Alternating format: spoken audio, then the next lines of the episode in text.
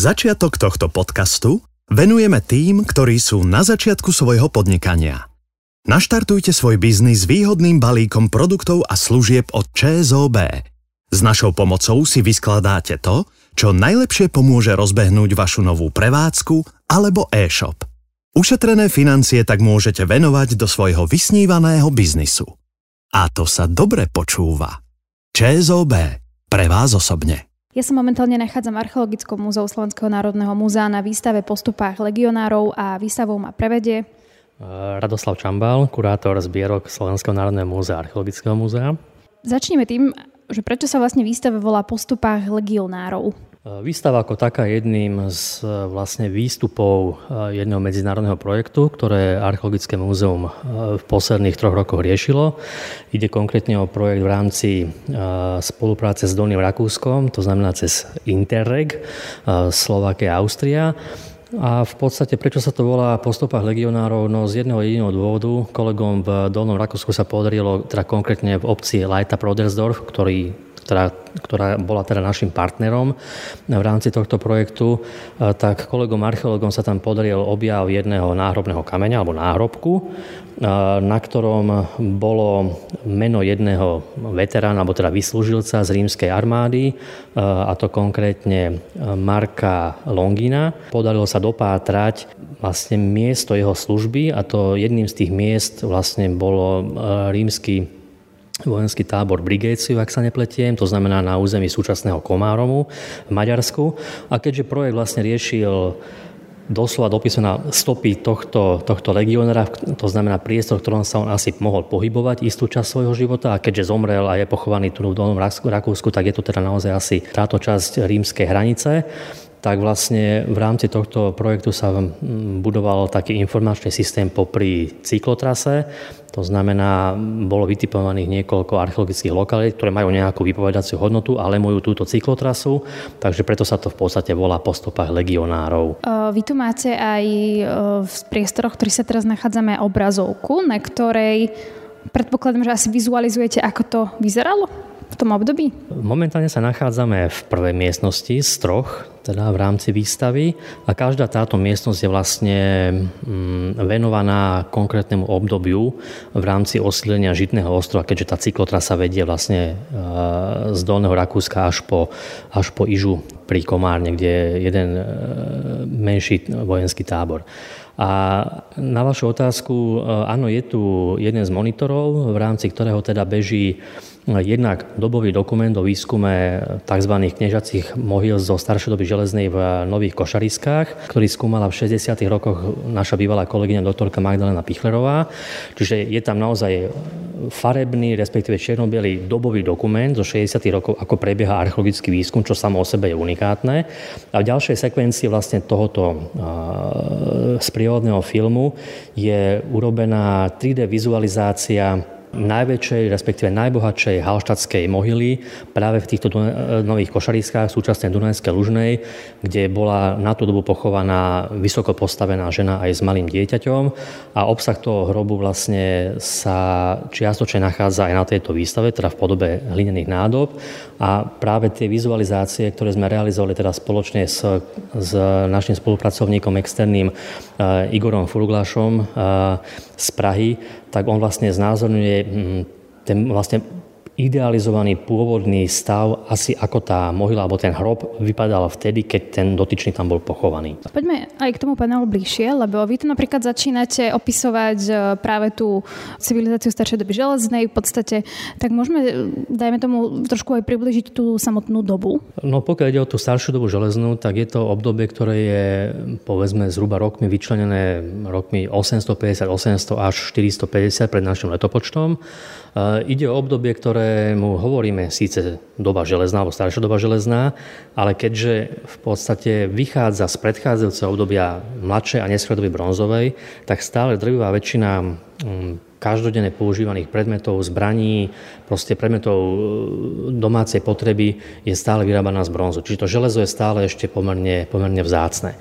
Čo je zaujímavé, že táto doba halštatská má taký spoločný prvok nielen na Slovensku alebo v Strednej Európe, ale dá sa povedať prakticky v celej e, juhovýchodnej, strednej aj západnej Európe a to je geometrický štýl. My ho poznáme z Grécka, kde je to vyslovene ako jedna perióda dejín Grécka a to všetko vlastne sa postupne dostáva do veľkých e, oblastí Európy. Pokiaľ ide o ten spôsob života... Prečo ten geometrický štýl? Prečo práve to? No, ťažká otázka, ale priznám sa, neviem. Ono to asi súviselo jednak aj povedzme s nejakou tou nadstavbou. Uh, takto. Tá, tá geometrická ornamentika, to znamená, na, to, na tomto to možno nevidno, ale na tých ďalších nádobách, ona sa nachádza predovšetkým na tzv. hrobovej keramike. Čiže evidentne je prepojená práve s tým posmrtným životom. Preto je tá keramika extrémne prezdobená.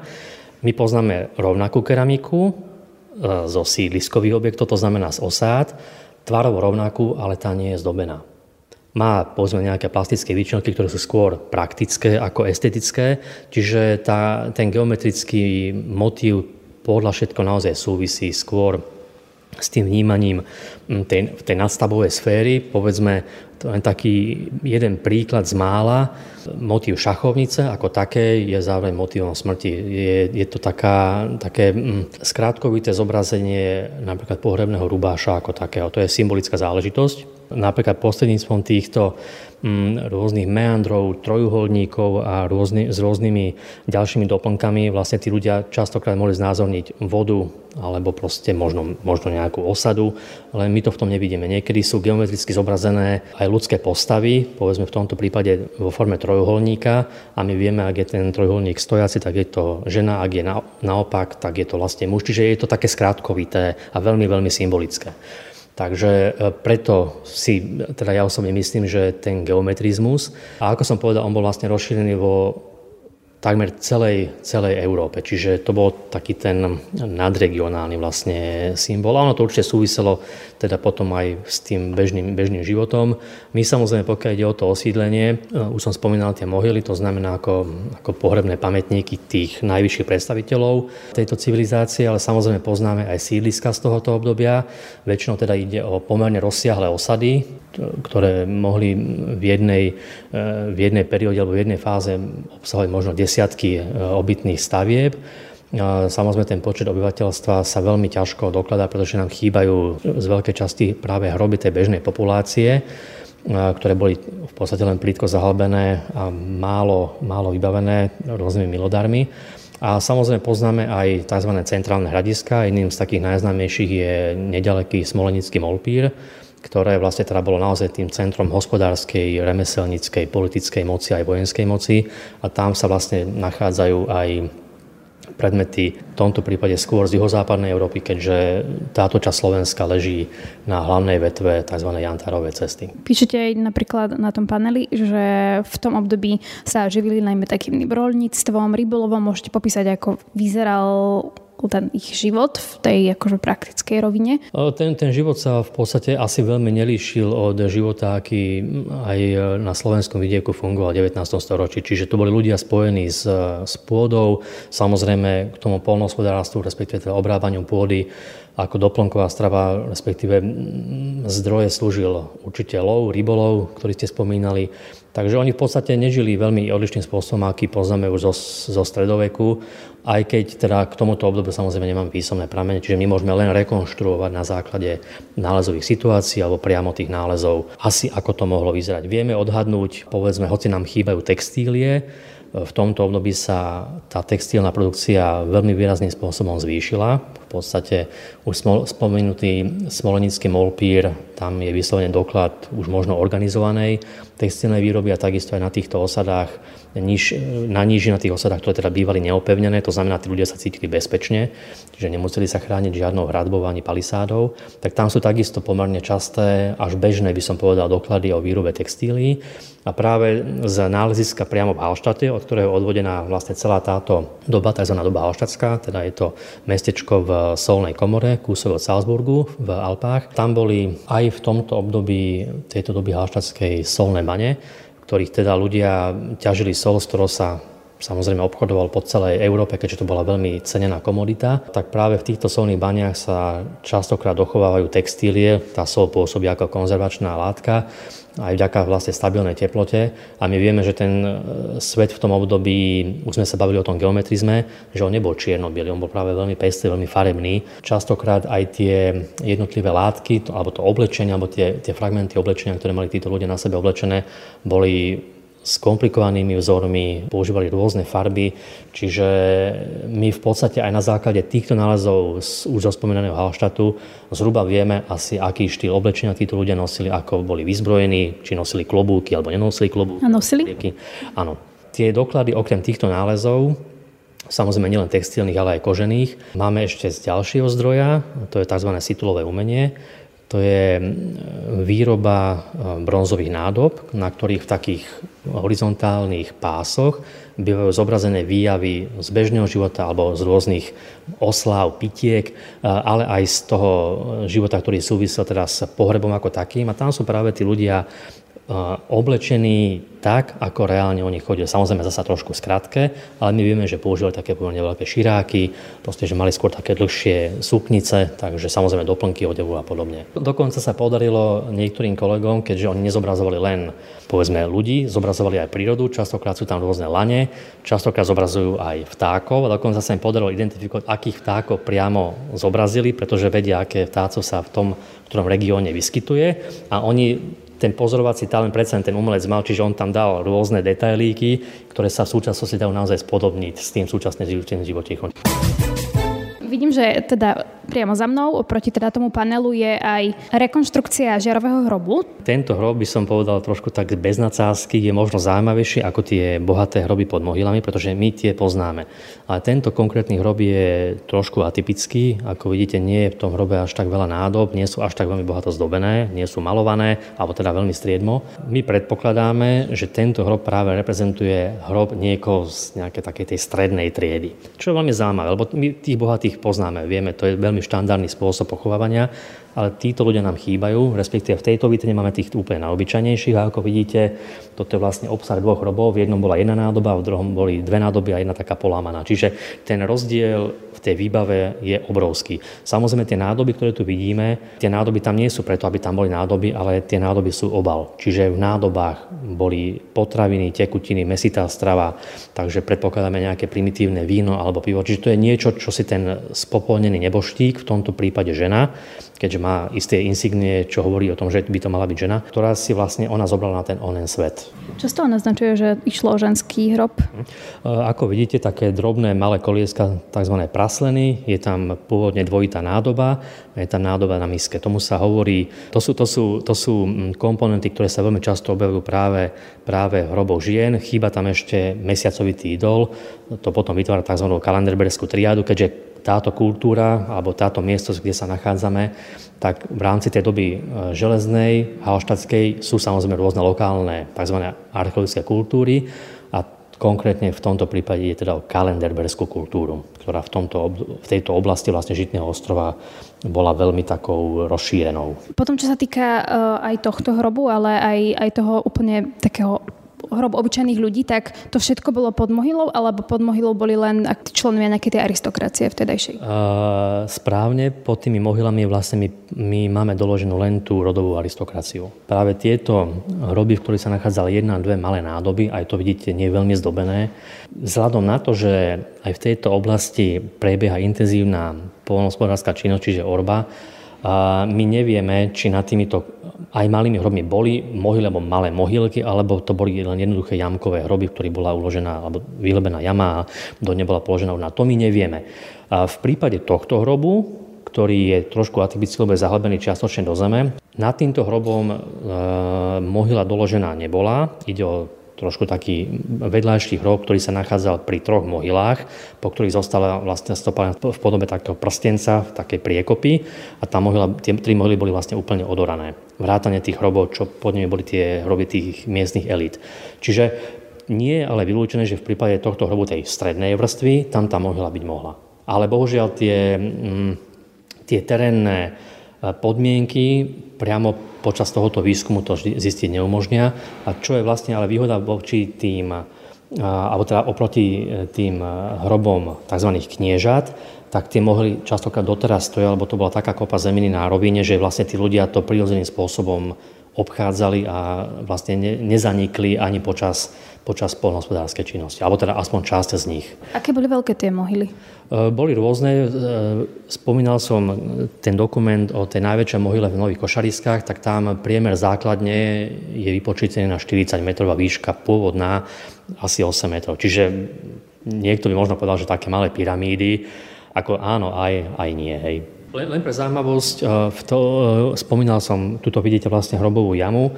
Častokrát bývali tie, tie hroby postavené tak, pod, teda pod tými mohylami, že v, v niektorých prípadoch tam bola postavená drevená zrubová komora, konkrétne aj v tom prípade tie najväčšie mohyly. A ten interiér vlastne tej hrobovej komory mal rozmery 6x6 metrov a výšku asi 80 cm. Táto miestnosť má zhruba veľkosť tej hrbovej komory, len, len pre predstavu. A takýchto nádob, a keď to vidíte, návštevníci si môžu pozrieť potom samozrejme, ak prídu do múzea, naozaj aj exkluzívne nálezy v podobe tejto keramiky, nádobu s vymodelovanou bíčou hlavou alebo s dvojicou bíčich hlav, prípadne nádobu s hlinými reťazami, tak práve tie nádoby pochádzajú z toho najbohatšieho hrobu a tých nádob tam bolo takmer 90. Čiže naozaj ide o niekoho, kto si zaslúžil tú pozornosť, aby mu tí ľudia práve túto keramiku, ktorá bola určená len pre potreby toho zomrelého do toho hrobu, aby ju vlastne vyrobili. Nevykrádali sa tie mohyly? Čiastočne áno, ale našťastie, čo je taká zvláštnosť práve tejto časti kalenderberskej kultúry, ktorá zasiahla západné Slovensko, ten konkrétne najbohatší hrob z tých nových košarísk, tak ten myslím, že tam vykladacia šachta bola, ale ono to do istej miery malo aj výhodu, že my pokiaľ realizujeme tieto výskumy, alebo tie staršie výskumy, ktoré boli realizované, tak v tých hroboch je strašne málo kovových predmetov. Aj v predchádzajúcom období v dobe bronzovej sa hroby vykrádali práve kvôli jednak z rituálnych dôvodov, ale trošku aj z praktických sa tam nachádzali práve tie kovové predmety a tie slúžili vlastne ako zdroj ďalšej suroviny.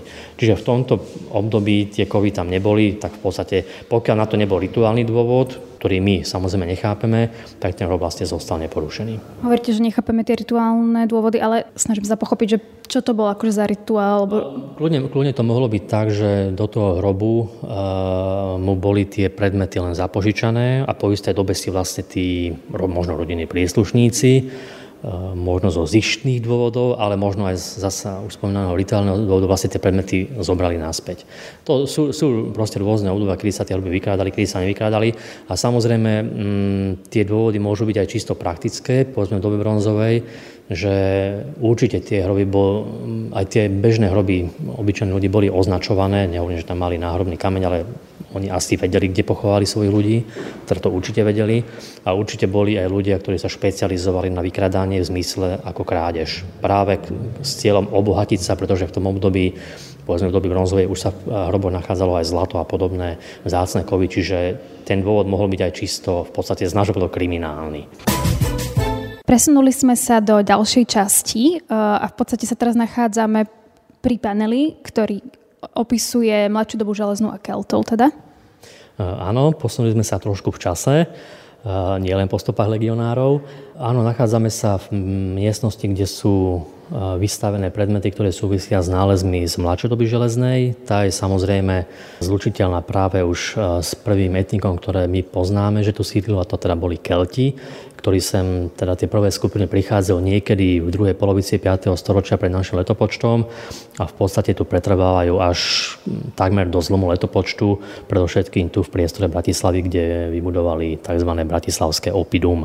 Takže na tejto výstave sú zastúpené jednak keramické nálezy, nálezy e, zbraní, nálezy e, ženského a mužského šperku v podobe spon alias teda spínadiel šiat, rôznych súčastí opaskov, sklené náramky, čo bol veľmi módny ženský šperk. A samozrejme pokiaľ ide o remeselnícke nástroje, tak tu máme zastúpené v dvoch pultových vitrínach nálezy zo známeho hradiska e, v plaveckom podradí e, na vrchu Pohanska, vrátane e, dvoch jazdeckých mečov, sú tu jazdecké ostrohy, takisto keďže na tej lokalite prebiehala intenzívna kovácka výroba, respektíve spracovanie železa ako takého, tak tu máme kovácké náradie, ako aj polotovary v podobe tzv. mečových hrívien, to znamená, to je už spracované železo, ktoré je potom určené na ďalšie spracovanie. A pre záujemcov o numizmatiku samozrejme tu máme vystavené aj keltské mince, jednak z, zo záveru 3. a z 2. storočia, potom samozrejme aj e, tzv. bratislavské keltské mince, ktoré sú známejšie teda pod e, označením mince typu Biatek. Máte tu viac predmetov, ktoré z toho je možno také najzaujímavejšie, by ste to teda spomenuli? V podstate máme tu vystavené hlavne teda dve obdobia, keďže e, oblasť juhozápadného Slovenska, alebo vyslovene tohoto okraja Bratislavy, keďže vlastne ten projekt bol koncipovaný na Žitný ostrov a oblasť Bratislavy, kaďa vedie tá cyklotrasa, tak vlastne sme do toho zakomponovali práve nálezy, ktoré sa tu reálne nachádzajú. Čiže zaujímavé sú nálezy práve z toho včasného obdobia, tzv. včasné doby latenskej, to znamená z obdobia, kedy sem prichádzajú prví Kelti. To sú nálezy konkrétne z pohrebiska v Stupave, ktoré bolo preskúmané v roku 1929 Taktiež tu máme e, predmety, ktoré pochádzajú z e, opevnenej lokality alebo z takého malého hradiska v katastri Horných a Dolných Orešian na polohe Slepý alebo Slepý vrch. A to sú takéto malé, parádne, vyslovene fantastické e, spony, ktoré majú rôznu podobu ľudských hlav, fantastických zvierat, až mýtických zvierat. Čiže ide o také drobné umelecké diela, s tým, že v každom prípade každý predmet je originál, to sa nevyrábalo v sériách. Čiže tam naozaj bolo veľmi komplikované modelovanie. A samozrejme máme tu časť e, železných zbraní, známu opaskovú záponu práve zo Stupavy, tá je známa naozaj po celej Európe, lebo ide o unikátny predmet. Čiže Konkrétne táto zápona je takým unikátom, povedal by som. A potom obdobie, ktoré my úplne nepoznáme, to je to 4. 3. storočie, teda poznáme ho v rámci Slovenska, ale z, práve z keltských pohrebísk, ale tie sa práve v okolí Bratislavy nenachádzajú. A potom v závere 3. storočia znovu dochádza k takej populačnej explózii. Zdá sa, že sa možno prichádzajú aj opäť nové keltské kmene a tá hustota obyvateľstva prúdko narastá. A vlastne už počas toho druhého storočia tam patrí napríklad už spomínané osídlenie na tom hradisku Pohanska v Plaveckom podhradí, respektíve potom v priebehu prvého storočia vzniká to Bratislavské opidum a naozaj tam to osídlenie juhozápadného alebo západného Slovenska je naozaj mm, značné. Ste spomínali tu západná opaska s ľudskou hlavou. Hovorili ste, že je známa. Povedzme si k nej niečo, lebo nemyslím si, že je známa každému. Je známa v archeologických kruhoch samozrejme, ale pokiaľ teda ide o tú záponu, je to v podstate niečo podobné ako sú vojenské pracky, len je samozrejme bohato zdobená a to zdobená takým, takou hlavičkou nitu, ktorý je v podobe ľudskej hlavy, ktorá je prevedená typicky keltským spôsobom, má veľké mandlovité oči, veľký nos dozadu ščesaný účes. A čo je zaujímavé, tak vlastne hore nohami v očitej hlave je na tej plôžke tej bronzovej zápony vyritý dekor v podobe dvoch grifov, ktoré akoby o tú hlavu zápasili, prípadne teda s jazykmi ju oblizujú. A ono sa to možno niekedy tak aj interpretuje, že to je vlastne boj o ľudskú hlavu, pretože Kelti verili v to, že v ľudskej hlave sa nachádza všetko, čo ten človek ovláda, nachádza tam jeho sila. Dokonca sa to dostalo až do takých sfér, že, že pri rôznych vojnách, ak už Kelti nejaké vojny medzi sebou viedli, tak častokrát tomu nepriateľovi tú hlavu stiali a vystavili si ju v osade, niektorí ju dokonca nosili na opasku. Neskôr to už bolo skôr v zastúpení, že vyrezávali z hlav alebo z lebiek tých svojich možno porazených súperov také kotúčiky a to tiež vlastne nosili ako symbolicky, že porazil niekoho a keď mu zoťal hlavu, tak znamená, že všetky tie jeho znalosti, tá jeho moc toho nepriateľa prejde na toho víťaza. Takže možno aj toto s tým súvisí. Máte tu aj vystavený e, rímsky vojenský prepušťací diplom. Teraz ste trafili e, klinec po hlavičke. Toto je vlastne jedna z vecí, ktorá fakt súvisí vlastne možno nie priamo s príbehom Marka Longina, ako legionára, ale on, keď skončil vlastne svoju vojenskú službu, predpokladáme, že takisto dostal takýto diplom, kde boli uvedené, je to vlastne taká vojenská knižka príslušníka rímskej armády, ktorý ale nebol rímským občanom. A vlastne tento diplom bol dokladom toho, že odslúžil 20 alebo 25 rokov, 25 rokov bol štandard služby v rímskej legii a keď prežil všetky tie bitky, proste z neho sa stal profesionálny vojak, tak ten diplom obsahoval všetky skutky, aj miesta, kde on pôsobil a vlastne pri odchode z vojenskej služby dostal práve tento bronzový diplom. To boli také dve dostičky, boli zviazané vlastne takými šnúrkami alebo koženými remienkami. To bolo v podstate v také rímske tlačivo. Oni mali presne jasne definované, čo ako majú napísať v rôznych skratkách.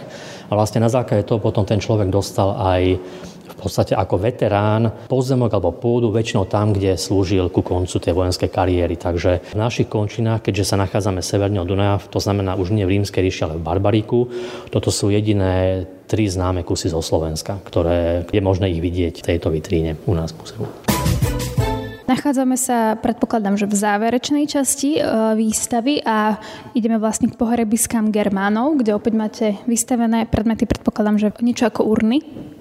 Áno, v tejto poslednej miestnosti sme sa trošku rozhodli aj nadviazať vlastne na aktuálnu výstavu na Bratislavskom hrade, ktorú realizoval kolega Juraj Kucharík, Rimania a Slovensko, kde sú vlastne, ako už možno niektorí poslucháči alebo návštevníci múzeí videli, vystavené unikátne predmety rímskeho pôvodu. A táto výstava je vlastne zameraná na tzv. bohaté hroby germánskych elít zo Slovenska alebo z juhozápadného Slovenska. A sú tu v podstate po prvýkrát e, vystavené kompletne tieto tzv. kniežacie hroby e, z doby rímskej z dvoch lokalít, a to e, z lokalít na Južnom záhorí, Vysoká Primorave a predovšetkým pohrebisko v Zohore ktoré je známe nálezom aj zlatého, takmer 400-gramového náramku. Ako vidíte, tieto bronzové sklenené predmety a kovové predmety teda pochádzajú z hrobov tých najvyšších predstaviteľov Germánov, možno kráľov, možno náčelníkov. My úplne tú hierarchiu a hlavne mená nepoznáme tých dotyčných e, neboštíkov. Čo je zaujímavé, máme tu aj jeden hrob, ktorý je rekonštruovaný. E, je to hrob, ktorý bol ako jediný preskúmaný archeológom v roku 2010, a to kolegom doktorom Kristianom Melšekom z Archeologického ústavu v Nitre. A ide o ďalší hrob, ktorý vlastne patrí do kolekcie týchto ďalších hrobov, ale problém je v tom, že tieto ostatné hroby, to znamená hroby 1 až 5 zo Zohora, neboli skúmané archeologicky. Oni boli porušené pri, v rôznych rokoch okolo druhej svetovej vojny a vlastne vyzvihnuté zo zeme. Ale sú zmienky o tom, že Podobne ako tento hrob číslo 6, takisto ako aj tieto ďalšie zo Zohora aj z Vysokej Primorave boli tzv. hroby kostrové. To znamená, tí Germáni boli pochovaní inhumačne a po nich tam zostala kostra plus tieto predmety. V druhých stojacích vitrínach vidíte hlinené nádoby, Eh, sú to nádoby, ako ste spomenali správne, urny, eh, opäť z germánskych hrobov, zhruba z tohto obdobia, a to konkrétne z lokalít eh, Abraham, Kostolná pri a Sládkovičovo. Ten, ten cieľ bol vlastne taký ukázať návštevníkovi, že áno, sme v miestnosti, kde sú pochovaní aj bohatí Germáni zo Sládkovičova, Abrahamu a Kostolnej, ale aj z toho Zohra, ale jedni sú pochovaní, spopolnení a pochovaní v hlinenej urne, samozrejme aj s rímskymi e, bronzovými nádobami, ktoré sú zámerne zničené, ale títo e,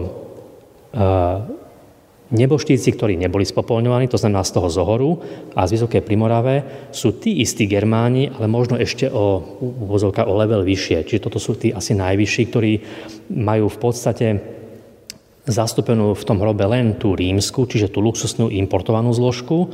Možno skôr ide o dary e, rímskych predstaviteľov najvyšším predstaviteľom Germánom, aby trošku svojich súpmeňovcov brzdili na útokoch na rímsku ríšu, aby mali trošku pokoj.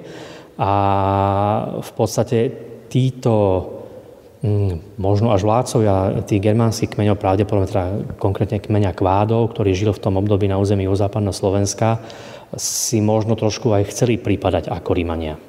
Mm-hmm. Takže ono samozrejme, už nechcem špekulovať, ale ono bývalo v celku bežné práve v tomto období toho prvého až druhého, tretieho storočia, že Rímania brali tzv. rukojemníkov, to znamená potomkov germánskych náčelníkov, kráľov a zobrali ich do Ríma, tam ich vychovávali, samozrejme so všetkým všudy, čiže na, proste boli, bola im dopriatá vzdelanosť, trošku aj politiku. A vlastne oni, keď týchto synov väčšinou vychovali na rímsky spôsob, tých barbarov, tak oni mali tendenciu potom ich poslať naspäť ako následníka, povedzme, toho kniežacieho titulu u svojich germánskych príbuzných, s tým ale, že už bude lojálny vlastne rímskej politike a bude robiť všetko preto, aby tí Rímania tam mali trošku pokoj. Hej.